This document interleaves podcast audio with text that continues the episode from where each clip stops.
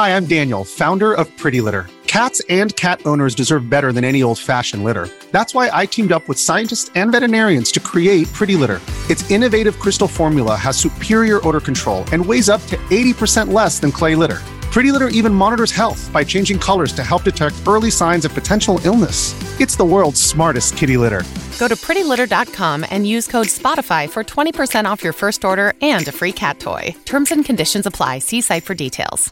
Hello, everybody. This is Marshall Poe. I'm the editor of the New Books Network. NBN listeners like to read books and buy them. So we thought we'd tell you that right now, our friends at Princeton University Press are having a remarkable site wide sale. You can get 50% off books, including ebooks and audiobooks, with the code 50, F I F T Y, at checkout until May 31. You can save some real money on Princeton University Press books. I encourage you to go there and check it out.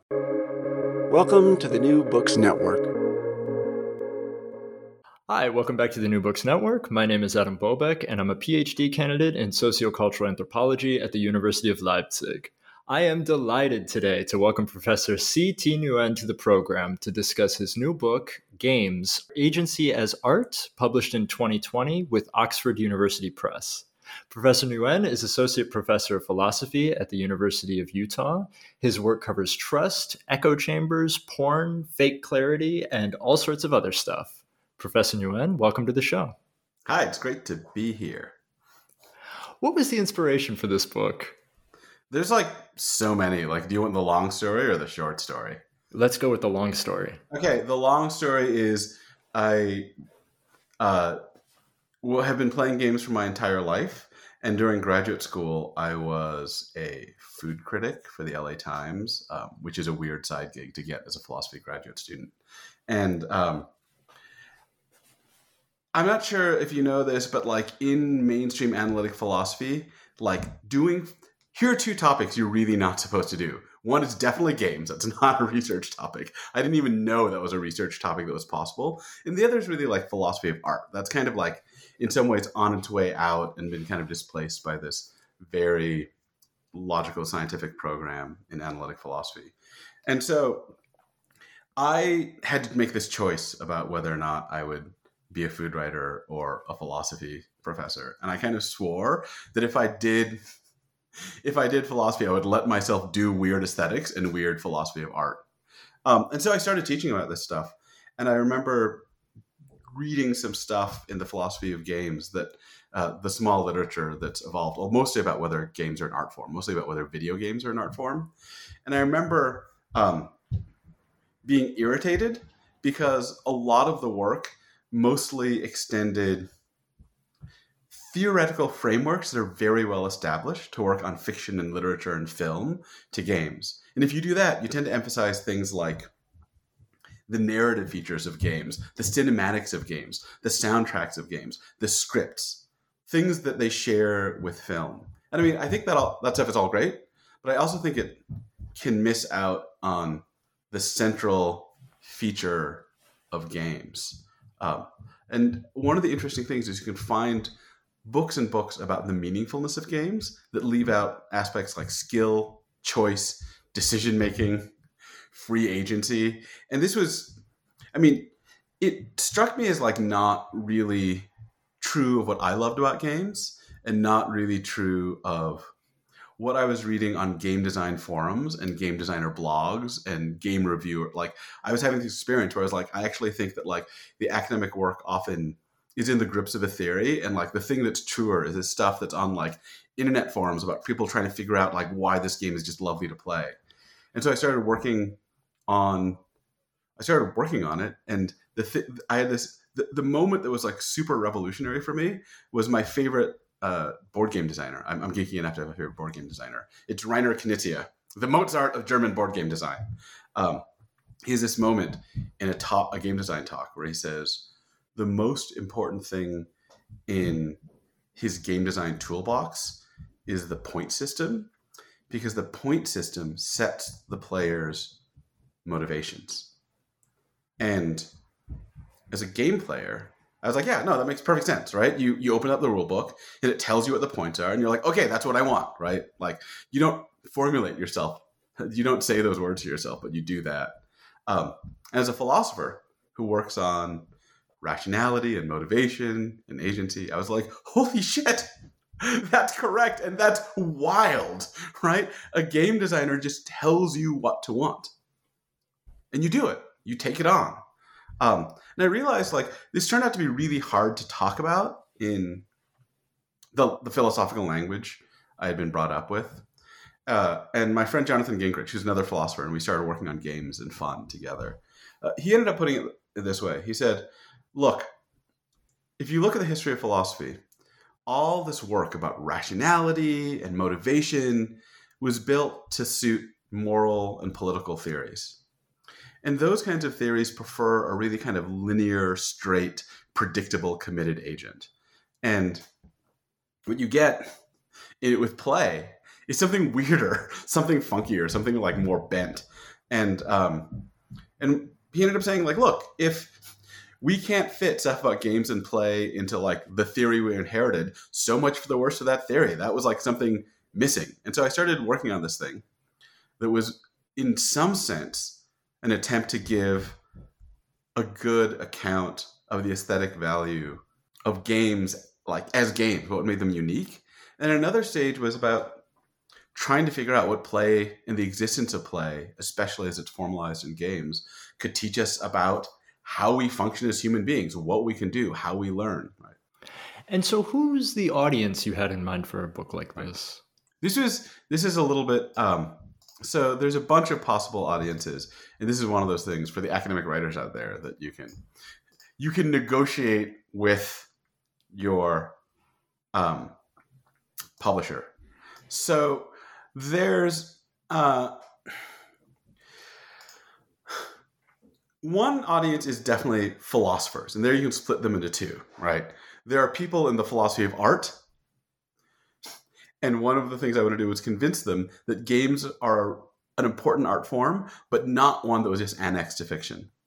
Another is, I think this is addressed in some sense to all philosophers because I think there, and one of the things that's been surprising to me is a lot of the philosophy world has actually picked up on this stuff because some of the book makes claims not just about games, but about our nature. Uh, one of the things I talk a lot about is I think that games review reveal um, that we're much more fluid with our agency and our motivations And you might think. That we can do this this wild thing where a game tells us to care about something and we just care about it wholeheartedly.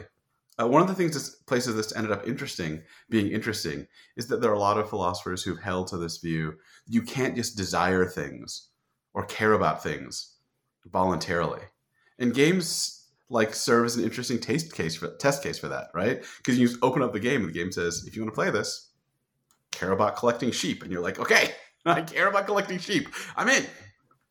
So there's a lot there, I think, for um, mainstream philosophers. I think uh, for people, uh, it's also aimed at a wide swath of humanities academics, and I've been happy to see that it's being picked up in some spaces, and a lot of that is I think trying to offer a really clear framework for talking about the motivational structure of games and what our motivations are uh, in, uh, in games. Oh, I'll, we'll talk about that more when we get there. And the last thing I think is I was really hoping just people that cared about games in some way would come to this book and have it be useful. And I've actually gotten a bunch of feedback that I've been really happy about. So people have told me that they're not academics, but they love games and they've never been able to explain why. And the book gives them the language to like actually say what what they've I kind of kind of felt. Um, and a, and another audience, I, a similar audience was for people that are game designers. This is kind of a niche audience, but I think it's a really important audience because games are such a massive um, part of the world. By the way, uh, we can talk about this later, but I'm now teaching a class to game designers in the game design program at University of Utah because oh, University cool. of Utah is one of the world's largest game design programs. Um, it's it's uh, we can talk about that later. It's super interesting, but I, I also wanted to talk to game designers in a lot of ways. Like this book was me reading a ton of game design blogs and being like, you really know what you're talking about, but also you don't have this philosophy of art background uh, and so a lot of it's not quite. So I, I, feel like a lot of it was me like absorbing these ideas and then kind of precisifying them and giving them a framework and context and being like, here, you can have it back, but I philosophize it for you. So like, you know, it's all clear and sparkly now. And I've had a lot of game designers tell me that it's really helped them articulate what they're trying to do and what their artistic goals are. Uh, especially because I think, again, like there's this there's this kind of theoretical capture where people working on games and people in the games culture and the games industry can get captured by more traditional notions of art and feel like they have this onus to drag games in the direction of avant-garde art or movies or in directions that I think um, are a little bit away from the core of what's special about games.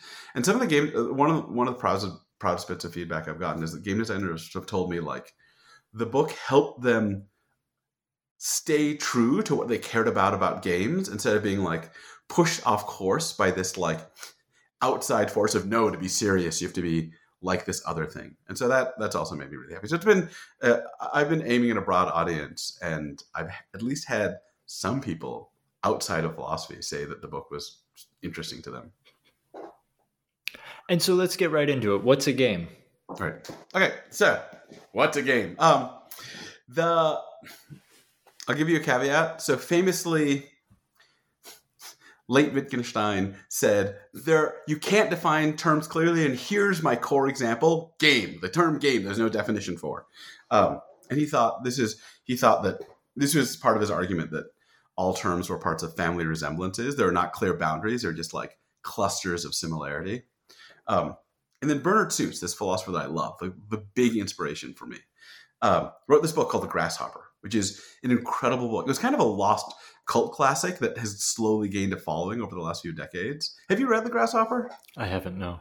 Okay, it's it's it's remarkable. It's clearly written, and it's an attempt to define games. I think it's actually secretly a theory about the value of games, and I actually think it's secretly a theory about the, the meaning of life. But we'll, we'll get there. So, um, Suits offers the following definition of a game. So the short version is that playing a game is voluntarily taking on unnecessary obstacles to create the activity of struggling to overcome them. So, I mean, I, I, think this is, there's a more complex version that we can get into in a little bit. But his basic insight is that, I mean, one way that he puts it is that games are made up of voluntary inefficiencies, right? In every game, there's a target, something you're trying to do, like crossing the finish line, getting the ball through the basketball hoop but you don't take the most efficient way there. So if you're running a marathon, there are faster ways to get to the finish line. You could take a shortcut, you could take a bicycle, you could call a lift, right? And you don't do those. Similarly, there are easier ways to get the ball through the hoop. You can get a step ladder. You don't need opponents, right? Um, use like one of those grabby tools that you know you use to get things down from the high shelf whatever you could do those things but you avoid them so a curiosity about games thought Suits was in every game we had a goal and then we took on restrictions that kept us from getting that goal efficiently which indicates to him that the simple goal getting the ball through the hoop is not what we really care about. We care about achieving that within a certain set of constraints. So one of the things he noticed is that like what it is to make a basket is constitutively related to the restrictions. So does that make sense? So if you use a step ladder, you got the ball through the hoop, but you didn't make a basket, right? To make a basket, you have to do it inside certain constraints. Um, you may get to a certain block, but you didn't cross the finish line, right? Unless you running in a certain way. So the thing that Suits Note finds is that um, what a game is is an activity that's kind of constructed and made out of constraints. It's not even the same activity if you don't do if you don't get involved with those constraints. So I think that's an incredible definition. Um, I don't think it actually captures every natural language term way we use games. Um, I don't think it, there's a actually the first paper I wrote in this space was saying I don't think it captures make believe games, right? Like children just like um, so I don't think it captures the full richness of the natural language term, but it clearly sets a category that's very recognizable. And what I care about is analyzing that category. So the analysis I'm giving in this book is not one that applies to everything that someone might naturally call a game. It's all the things that fit Suits' definition. I think one of the things that makes Suits' definition really um, useful is it really exposes, for me, the motivational structure of games. So the the kind of core analysis for my book is that Suits' analysis shows that there are two different motivational structures for playing a game.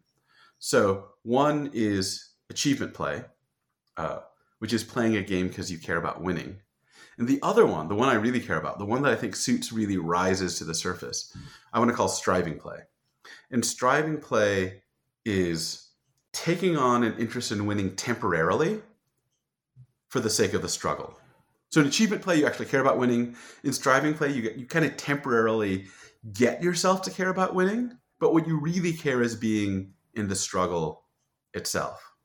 Um, and I think there are ways to expose this. So it's it's not that the achievement player is intense and serious and the striving player isn't because you can the, the struggle you care about could be the intense one of going hard for the win but i think you can see this in a few places so um, for example when we play party games like charades in order to have fun you have to try to win but you're playing to have fun you don't actually in a galactic sense care about winning and you can tell kind of by how weird it would be if we had a party and we played charades, and I was like, let's play charades. That seems like fun. And afterwards, I was like, fuck, I lost. Wasted evening. What a waste of time. Right? And I think we think, no, right? We don't care if we won or lost in the end because what we cared about there was fun. And that reveals that in that case, we're striving players. I think there's some other interesting examples. So, um, one of the most, one of the ones I find the most striking is so um, how we manipulate our skill level in the long run so, for example, my wife and I play a lot of board games together.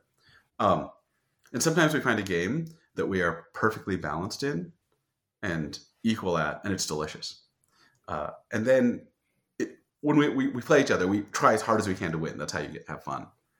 But sometimes at night, I will find a strategy guide for the game, which my wife will never read. And I know if I read the strategy guide, I'll just win so if I'm an achievement player, there's only one logical thing to do, which is read the strategy guide. But I don't, right? Because I think that'll make things boring. And I think that reveals that I'm a striving player. Even though I'm trying hard to win in the moment, I am not, I don't actually galactically care about winning. That reveals that, does this make sense? That like, um, my interest in winning is merely an instrument for my absorption in the struggle. Um, so, uh, another way to put this is in ordinary life, we take the means for the sake of the ends, but in striving play, we take the ends for the sake of the means. that makes sense, right? I I'm aiming at the top of the rock. I'm trying to climb the rock. I'm a climber. The rock just because I find so delightful the act of, you know, struggling and balancing and finding my way. And so this suggests a category, and this is not all games, but the category I'm most interested in. So that is aesthetic striving games, games that we play because of aesthetic qualities we find in the struggle. Because climbs make us beautiful, or chess it makes us interesting, or twister makes us like delightfully clumsy. Right? And so, out of the mess of games, the thing I'm most interested in philosophically is the category of striving play in games and then, in particular, I'm interested in games built for the aesthetic qualities of the struggle. And that's not all games, but that's, I think, a hell of a lot of them. And I think, like many video games, role playing games, board games played for delight are usually played for the sake of aesthetic striving. Yeah, where does cheating in professional chess come in? Oh my god. Yeah, Suits had an interesting view about this. So Suits thought if you cheated, you weren't really playing the game. I, I, so I really like this account. So what it is to play the game and to win the game is to achieve that goal inside the constraints. So if you do it outside those constraints, you haven't even played the game and you definitely haven't won the game. You may be doing it because the appearance of winning is attached to certain social goods, right? Like a poker cheat is doing it because if people think they won, then they get money. But I think Suits thinks a lot of the times we're making a mistake, right? People think you're not. I think his idea is you're not different. You're not making. You're not seeing the conceptual difference between passing the ball through the hoop and making a basket, right? So you think the go- you think the value is in just getting the ball through the hoop in any way you can, but that's not. So you kind of, I mean, this might sound weird, but I think he thinks that some cheats are making a metaphysical mistake. They don't understand the metaphysics of game goals. Does that make sense? I mean, I'm, hopefully that isn't too much of a stretch. Um, and he thinks, yeah, like you, you don't understand what's actually valuable here because you don't understand that in games, the thing that's valuable is achievement via a certain set of constraints. So maybe now we can get on to the second word that appears in the book title, which is agency. Right. Um, so there's a lot to say about agency. So I, I realized after I wrote the book that there's um, a lot of people use the word in different fields use the word agency in really different ways. So in I think philosophy uses it in a kind of old school way. So an agent is just something that takes actions for reasons. So a literary agent or a your legal agent acts in your name for reasons. Google is a search agent. Um, and in philosophy, at least, the term is often used when you don't care about whether the thing has free will or not, right? When you're assessing how Google search works as an agent, you're like, I don't care if it has free will. I just want to know the kinds of reasons it's responding to and the kinds of decisions it's making. So for me, the interesting thing about games, so here's a way, here's a way into, um, here's a way into thinking about, uh, here's a way into thinking about what's going on with games ask the question what's the artistic medium of games? So you know it's oil painting is so one, of in the philosophers art i like one of the things they point out is a medium is not just like physical stuff but physical stuff used with certain technique inside a certain social context right? So oil paint is you know you're you're applying oil paint to a canvas with a brush using brush strokes right? That's that's one form of oil painting. Um, and I think a lot of people wanted to say that like they concentrated on video games. They said the medium is it's like graphics, right? Graphics and sound and a virtual environment. But I was really interested in video games as just a sense of something part of something larger. Like that, I wanted an account that could include video games and computer games. Sorry, video games and card games and board games and sports and everything. And Suits, in some sense, gives us a really clear beginning to get inroads on this. Like in some sense, what games are made up of is obstacles, right? But but obstacles aren't really obstacles unless you're trying to get past them. And this is the point where Reiner Knizia's comment that thought that points are the heart of the game because they tell you what to want, right? That's where that collides with all this thinking about obstacles. And I think one of the core things a game designer is doing is they're not just creating a world, they're telling you who to be, they're setting your goal.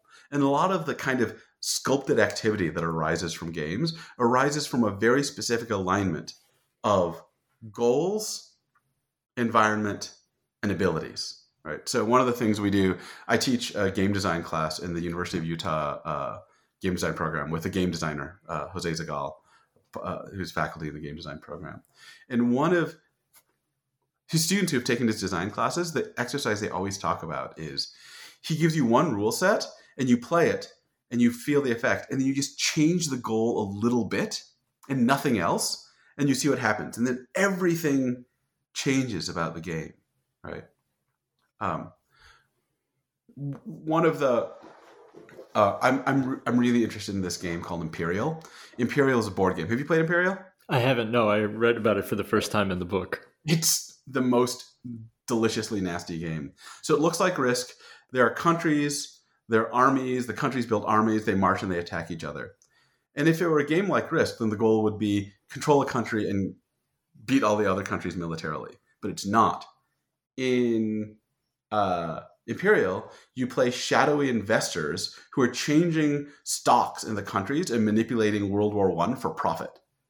And that completely changes how the game is played, right? You're not interested in the victory of a country. You often like will cash out of a country or like um, one of the most evil tactics possible in this amazingly cynical game is uh, staging a fake war between two countries you control to kill all your troops before you have to pay them because that would drain your treasury. Just like right but that change in goal completely changes the structure of the game. And it changes the kind of strategies you take. A lot of the strategies involve incentive manipulation, right? Like if I control England and you control most mostly Germany, and you're about to attack Germany's about to attack England. One response I could have is just to let the Germany player get a lot of cheap stock in England. Now we're co-invested, right?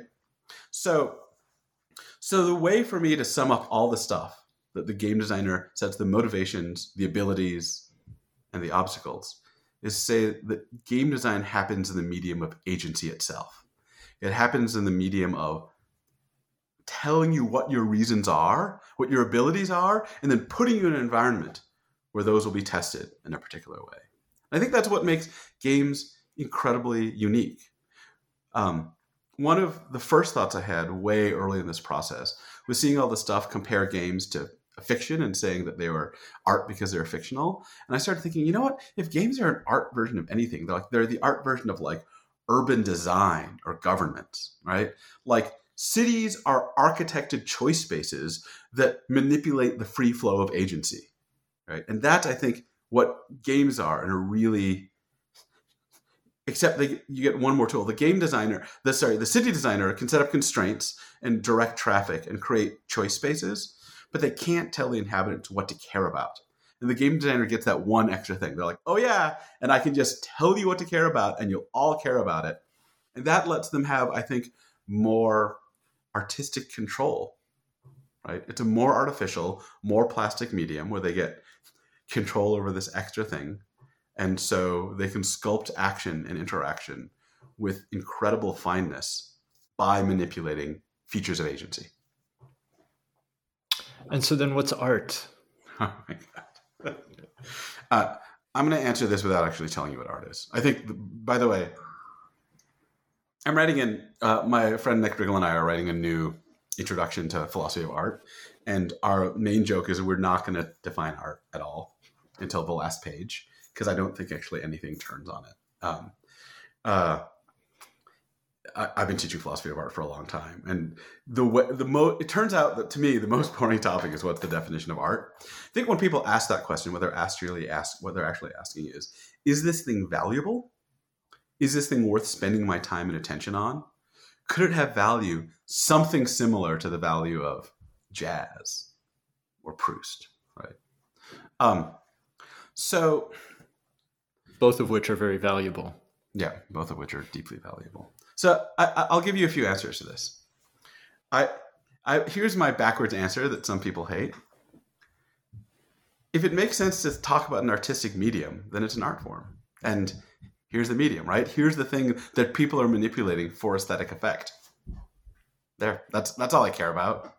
But I think there's a larger issue at stake here, and that's so to call something art um, is to give it for me, the most important thing about calling something art is to give it a certain social weight and say that it's worth spending time on and worth spending attention on. Uh, Elizabeth Cantalamessa, uh, uh, a philosopher of art, has this great paper about how when we're arguing about what art is, we're really pragmatically setting what we give that praise term to. And if you get that praise term, you get all kinds of social effects, right?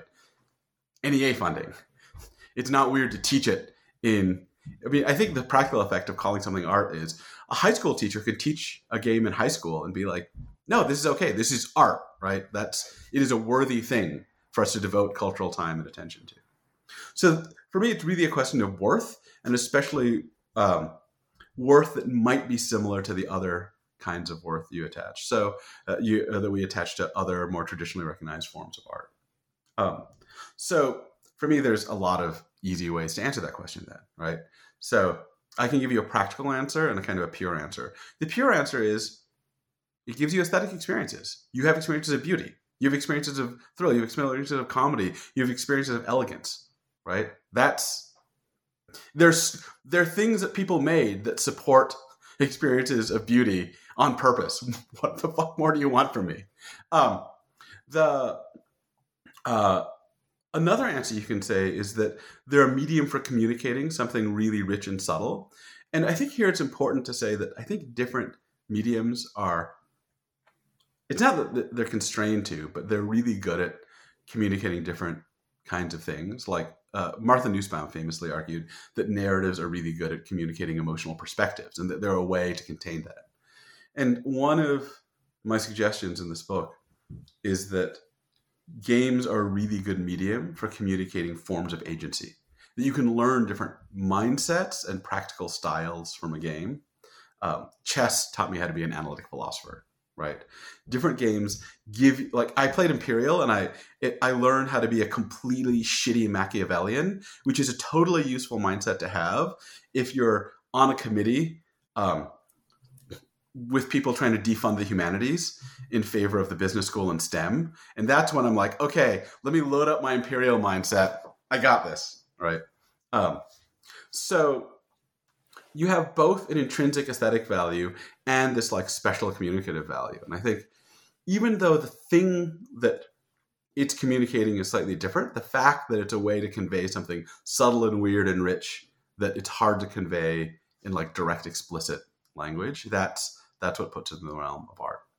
But I think there's a big there's a big turn here for me, which is I think games as an art form are very distinctive because the place where the kind of aesthetic equality arises is different.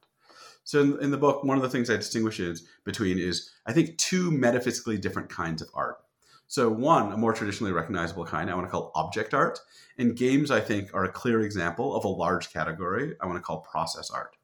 So the difference is that um, in object art, I think the artist makes a thing and then the audience appreciates that thing and the aesthetic qualities arise in that thing right? The artist makes a painting a novel a performance and then it's the jazz solo that's wild and heartrending right? It's the movie that's funny. In games the artist makes a thing and then the audience interacts with the thing and then the aesthetic qualities arise in the audience's action right it's the climber that's elegant it is the player of Octodad, it was just this comic, ridiculous video game, who the player and their avatar, whose motions are like clumsy and comically weird, right? It's it's the chess player's mind that does the elegant, insightful thing. And so I think that kind of two-step process where the aesthetic properties are one step further removed from the stable object makes games different. But I think there's lots of other things that are in this category. So my suspicion is that category is uh, really broad and under-respected. So I think so. I have another paper called The Arts of Action that I wrote after this book, where I developed a lot of this, uh, a lot of alternate alternatives. So I think like improvised social dances, like improv tango, is a, is one of these things, right?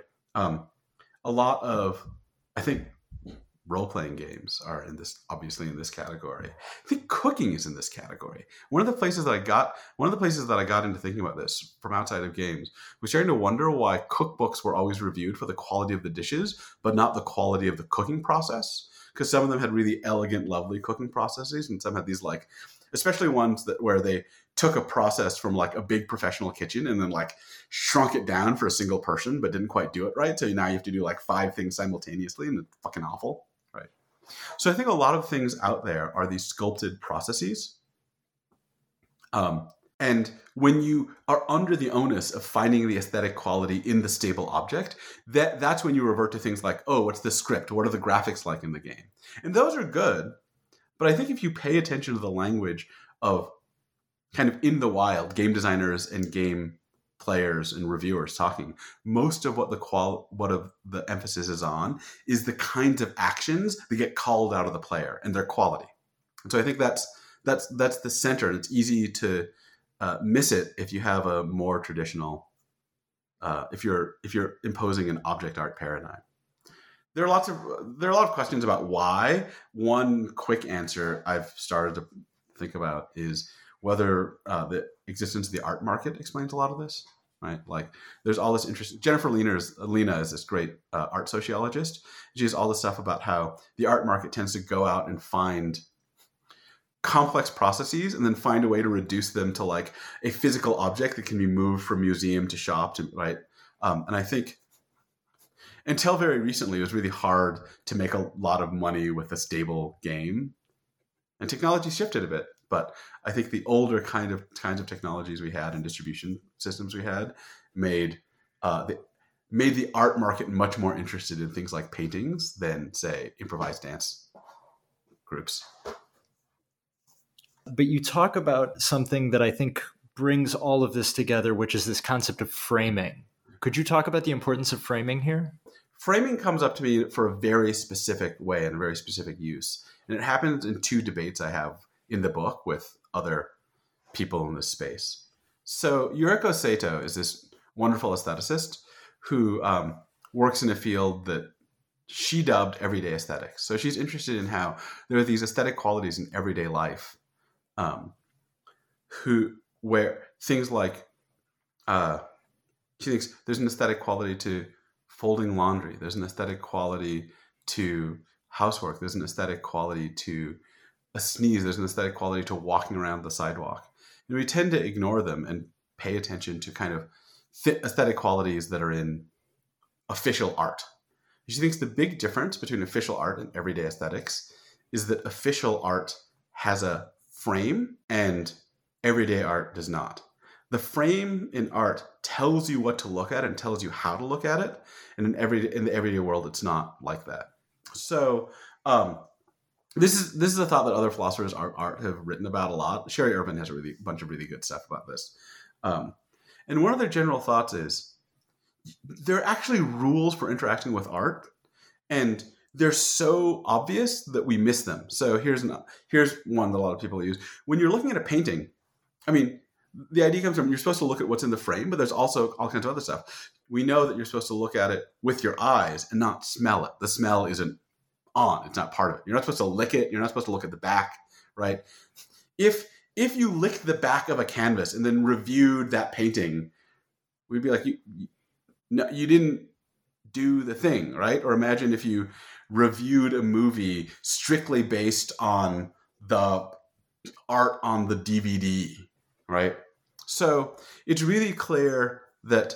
So interestingly, a lot of my students rebel against this, and I'm like, you know, imagine, imagine like, imagine someone review you make you're a perfume maker and you make a perfume for like 10 years and someone reviews it by drinking it being like this tastes fucking awful right so so that's the that's what i'm calling the frame this I, it's a normative frame, and I think a lot, Sherri Irvin convinced me that a lot of it's socially held. We we know things about how we're supposed to interact with art, and you can't really interact with the object, this kind of constructed ob- social object, unless you know those rules. Um, so there are a few people that have pushed back on this in a few ways. So you know, Yuriko Saito claimed that games were an everyday aesthetic object because you could enjoy anything about them. And I think I think she's wrong. Um, and I think it's pretty straightforward. Like if you review a game based on having not played half the rules, or if you review a video game and you never got past the character creation screen, right? You haven't interacted with the object. There are there are the kinds of objects that are social and for which there are norms for getting into contact with it that um, that we use in talking about who gets to pronounce a judgment, right? You um, you don't get to pronounce a judgment about a game if you have read half the rule book and never played it, right? So that's so that's that's the idea of the normative frame. And I think it's an interesting one because framed objects have a particular value. So you might be like, why do we do this at all? I think the more the more framing there is, the less freedom you have, but the more possibility you have for communication because it kind of stabilizes the experience, right? Uh, we know how people are going to interact with these things, and I think that's really important. So this is there's another fight I have in the book with another with another with a game scholar named Miguel Sicart, who is who has some wonderful stuff about points that we can talk about later. But he has this claim in this book um, of his on play that games are the opposite of play because play is totally free form and games just kill that. And all it is is this like horrible impulse that crushes pure free play. And my response is there's also i mean the way to think about it is just think of them as an art form and all art forms have these normative frames and that's what makes it possible to kind of construct a stable experience and pass it to somebody else right? Like you couldn't have novels as a practice without the practice read the words in order and for games, it's like follow the rules, care about what the game tells you to care about. Those those are the basic norms by which we socially frame the gaming experience. And that's that has a it's not pure free play, but it has a value that pure free play doesn't, which is this stable constructed action experience that we can pass around. Could you get into maybe the ethical benefits of games? Yeah, I mean, I so so I think one there's a quick one thing to talk about is what you get from entering these alternate point systems, and um, I think one thing you can get is in some ways I've, I've already talked about this a bit. Like what you get is this ability to experience alternate forms of agency. And i think like if you if you um if you think that exposure to wider mental sets and styles will increase your understanding of the world and, and sometimes increase your freedom because you have a greater inventory to move around in. Then i think that's going to be really important. I think another thing and this is this ties in deeply with my worries about games is that i mean i'm very worried about the existence of point systems and the use of game like design systems outside in the world, like pervasive, intrusive point systems. And I think games can, real games, not gamified work or gamified education, which I find very worrisome. What real games can encourage us to do is to reflect on the value of point systems. Because when you have an aesthetic relationship with games, this is what you're doing. You're stepping into a game you're absorbing yourself in a point system, you're doing it for a while, and then you're stepping back and you're asking yourself from outside that point system, from a vantage point that's not confined by that point system, whether that activity was worthwhile. And you're doing it in very kind of rich, sensitive, inchoate terms, in aesthetic terms. Was that beautiful? Was that fun? Was that interesting? Was that satisfying? Was that rich? Um, and I think that kind of distance on point systems is a really valuable um, habit and can you maybe get more into the ethical dangers of games? So I'm I'm really worried about. Uh, so there's there's a line in the book um, that my game students love. Uh, so people have worried for a long time about whether you might pick up violent habits from games. I think there's actually a lot of empirical evidence that that typically doesn't happen because we know that it's fictional. Like for the same reason that you watch The Sopranos and don't become like a mafia person, right? People don't pick up deadly habits from games. Um, but I think the thing that I'm worried about is that people might pick up from games an interest in having values in the world be clear and quantified. And that they might walk out into the world looking for that. So the line from my book is like, I'm not worried about games making serial killers. I'm worried about them making Wall Street bankers. Um, and the the worry I have can be put something like this. I think one of the great pleasures of games is that it makes your values clear, right? That life is like this confusing, intense muddle. And then in games, you you get to know exactly what you're doing and you know get to know exactly how well you're doing. I think the big danger is exporting that expectation. Like hoping, expecting, and being drawn to systems of the world that are like, no, here's objectively how you succeed. You don't have to worry about it. I'll tell you how well you're done. And my, my worry is that that really undercuts our freedom.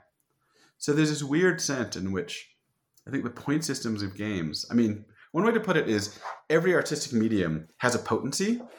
And it's not that it's all, all good or all bad, but we should be aware of where that potency is. So Martha Nussbaum said the potency of narrative is really in their ability to give you emotional perspectives. And that unlocks the key to like the moral richness of narrative that you can explore different perspectives. But that's also why narratives work well for like you know fascist propaganda because they play with emotions. So same thing i worry about with games. Games play with agency. How can that be amazing? You can learn all kinds of different kinds of, kinds of agency and be free. How can that be terrible you can be suckered into one form of agency and stuck in it yeah touching on uh, all these different kinds of agencies uh, you mentioned that chess helped you become an analytic philosopher. Can you talk a little bit more about that? right. Analytic philosophers are assholes, and chess teaches you to be a logical asshole. I mean, really, like the the mindset that you need to function as an analytic philosopher is to look for precisely, imagine ahead of time precisely what very careful attack someone might make and pre-prepare for all those attacks and look attacks and look ahead. Like if I say this, they'll say that, but then I can say this, but then they'll say that. And that's that's the mindset of chess. That's not a mindset I naturally had, but I learned from chess. And I'm not I'm not drawn to ana- analytic philosophy because I get to do that, but I've learned its value and chess taught me like the mindset of kind of tight, precise, logical look ahead. And you said uh, playing chess, uh, you write this in the book, playing chess during graduate school helped you more than just reading analytic philosophy yeah. on its own Yeah, terms. because I mean, I think there's something about the tightness of the agential form. Like, I mean, here's here's another. You know, so I was really clumsy and I didn't really occupy my body well. I was a very sedentary youth, and just someone telling you like pay attention to your body that doesn't really help. But When I started rock climbing, rock climbing has this very binary feedback, right? If you pay attention carefully to your body, you will get up the rock. If your attention lapses and you don't pay attention exactly to where your feet and your hips are, you fall. And so the clarity of the the wind system there offers like this very useful feedback and i think like it helps one tune in i think there's something similar about chess like oh it's very clear when you lose in chess right and so insofar as that loss comes from it having failed to look ahead, it amplifies that particular form of failure, and that's that can be a really useful learning tool. And then this point on gamification that I mean, you touched on this when I asked you about the dangers of of uh, games, but you really stress this point of gamification in the book as being problematic because, of course, it leads to value capture and all sorts of other things. Can you maybe give some examples of how gamification is happening in the world and right. where you oppose that? Yeah. So in the book, I, I introduced this concept that I'm currently calling value capture, and this is basically everything I've been thinking about. So I have way more to say about it than the book. Like, I think uh, like I finished writing the book like three years ago, and I've just been researching the value capture stuff since then. So value capture for me is any case where you have kind of rich, subtle, inchoate values, and then the world feeds you simplified, typically quantified versions, and you just start caring about those instead. So examples. Shifting from caring about education, wisdom, understanding to caring about your grades. Shifting from caring about communication, connection on Twitter to caring about your likes and retweets shifting from caring about what you research and its interestingness to caring about your citation rates, like the impact factors of the journals you're in, or like the rankings of your colleges. So I think like in many cases, a capture process occurs where you suddenly transition, or, or, like weight loss and fitness, I think is a big one, right? There are all kinds of things you care about with fitness and physical movement. But for a lot of people, it becomes centered around weight loss or upping your VO2 max for people in CrossFit, right? So, um, so my worry is that in these cases, you get a game-like benefit, you get clear values, you get to know exactly where you stand, but the cost is you have to internalize an external value system. So I've been putting it in the new stuff is that with value capture, you're outsourcing your values. You're letting Facebook or Fitbit set what you care about. I find that deeply alarming. The difference in games is that games are closed ended. You take on a point system for a while, then you step back from it. It's not pervasive. You can shift between games. You can choose the game you like. Um, but a lot of these point systems are you can't sh- pick something else besides grades. Like grades are this incredibly pervasive system, and they press on you. Um, and if you adopt them and internalize them, you have you don't have the ability to you you can't be like, well, that game was boring. Let's try a different one, right? That's that's the world offering you a single game that kind of is miserable and narrows your values in an enduring way from this much richer value set. So that I find that very worrisome. This book is spectacular. It's completely transformed how I think about agency. It's completely transformed. I have a terrible chess addiction. It's completely transformed how I think about chess. Well, how's it uh, transformed it? I'm interested. Well, you know, uh, the thing about it is when I was playing chess before, I just thought I was doing something, you know, it's kind of like brain jogging to right. distract myself from the other things that I need to do. But uh, recently, when I've been playing chess, I've really been thinking about what is it doing to the way I'm thinking outside of the game, uh, which before I had no uh, grasp on, or I wasn't meditating on to any capacity. You know, I don't often read analytic philosophy, but I have read a number of analytic philosophy books, and I can say by far that this is the most fun analytic philosophy book I've ever read. Thank you. There was an earlier draft of this. It was less fun because I was too anxious about sounding philosophy. And I was like, if I write a book about games and play that's not fun, then I have failed at life.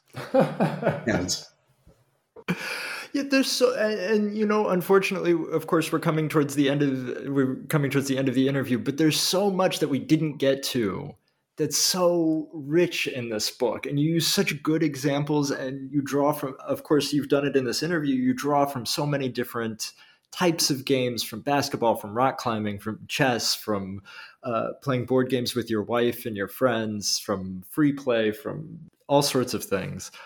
There is a tradition on the New Books Network that I always like to uphold, which is to end the interview by asking what you are working on now.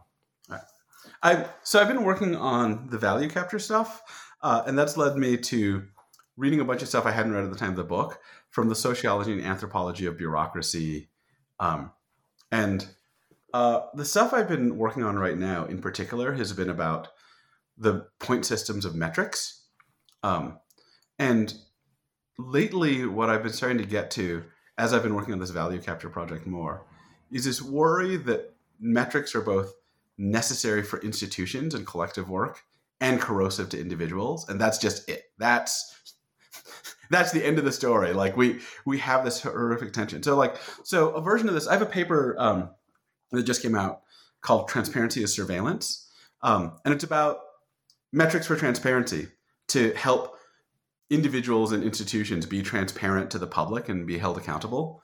And one of the core thoughts for that is that every public facing transparent metric can't be sensitive to all the concerns of people that are in the situation and experts. So here's a simple way to put the argument. Um, experts have access and act for reasons that non-experts don't. Every transparency, public transparency metric is asking experts to rule themselves by something that is comprehensible to the public and there and essentially thereby cuts out expert reasoning from their core target. So transparency undermines expertise. So I got this I'm developing this thought. There was just a few lines from this philosopher Onora O'Neill, where she says people think transparency and trust go together, but actually they come apart because transparency asks experts to either fake their reasons or I think change their reasons. Um, you get a similar problem if you uh, believe in something like standpoint epistemology. So if you think that oppressed or marginalized groups have access to special sen- have sensitivity to considerations that aren't available to everyone, and then you take a group like say an lgbtq support group and you make it transparent to the public then you are undercutting that special sensitivity. So you get this problem where i think i mean one way to put it is i think that trust in other people and experts is in tension with the demands of publicity. I find it really interesting because as like a left a lefty progressive. I think one of the things I've uncovered is I believe it. You brought up believing in two things. One is we should always be transparent to the public, and two is standpoint epistemology. Marginalized group have special understanding of their situations, and I think I realize those are in tension, right? Those are in this deep conflict, and the the kind of catchiness of simple point systems and metrics often means that experts can get sucked into chasing these very simplified, unnuanced targets because of this game-like effect. So I'm, I'm, I'm really worried that there's this deep tension between kind of large-scale public-facing life, which is ruled by these very information-narrowed um, metrics, and individual or small-scale communal life, which is ruled by special understandings, expert understandings, or individual sensitivities. But then the game stuff gives you this suction pressure where at the small scale, you're really tempted just stop caring about your own shit and just care about the points that the institution gives you, because then all the clarity of playing a game comes to you. So a lot, a, a, lot of the stuff I've been writing has been on this. The best feedback I got about I got about this paper was I got an email from a dean who was I think um, also an English professor, and she said she'd read a lot of philosophy and none of it, none of the Schopenhauer, the Kierkegaard, none of that had ever disturbed her. But this paper gave her profound existential nausea about what she was doing with her life. And I was like, philosopher job complete.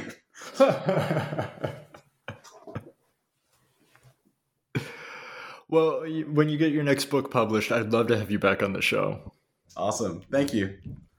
The book is Games, published in 2020 with Oxford University Press. Professor C. Thi Nguyen, thank you so much for joining me today. Thank you.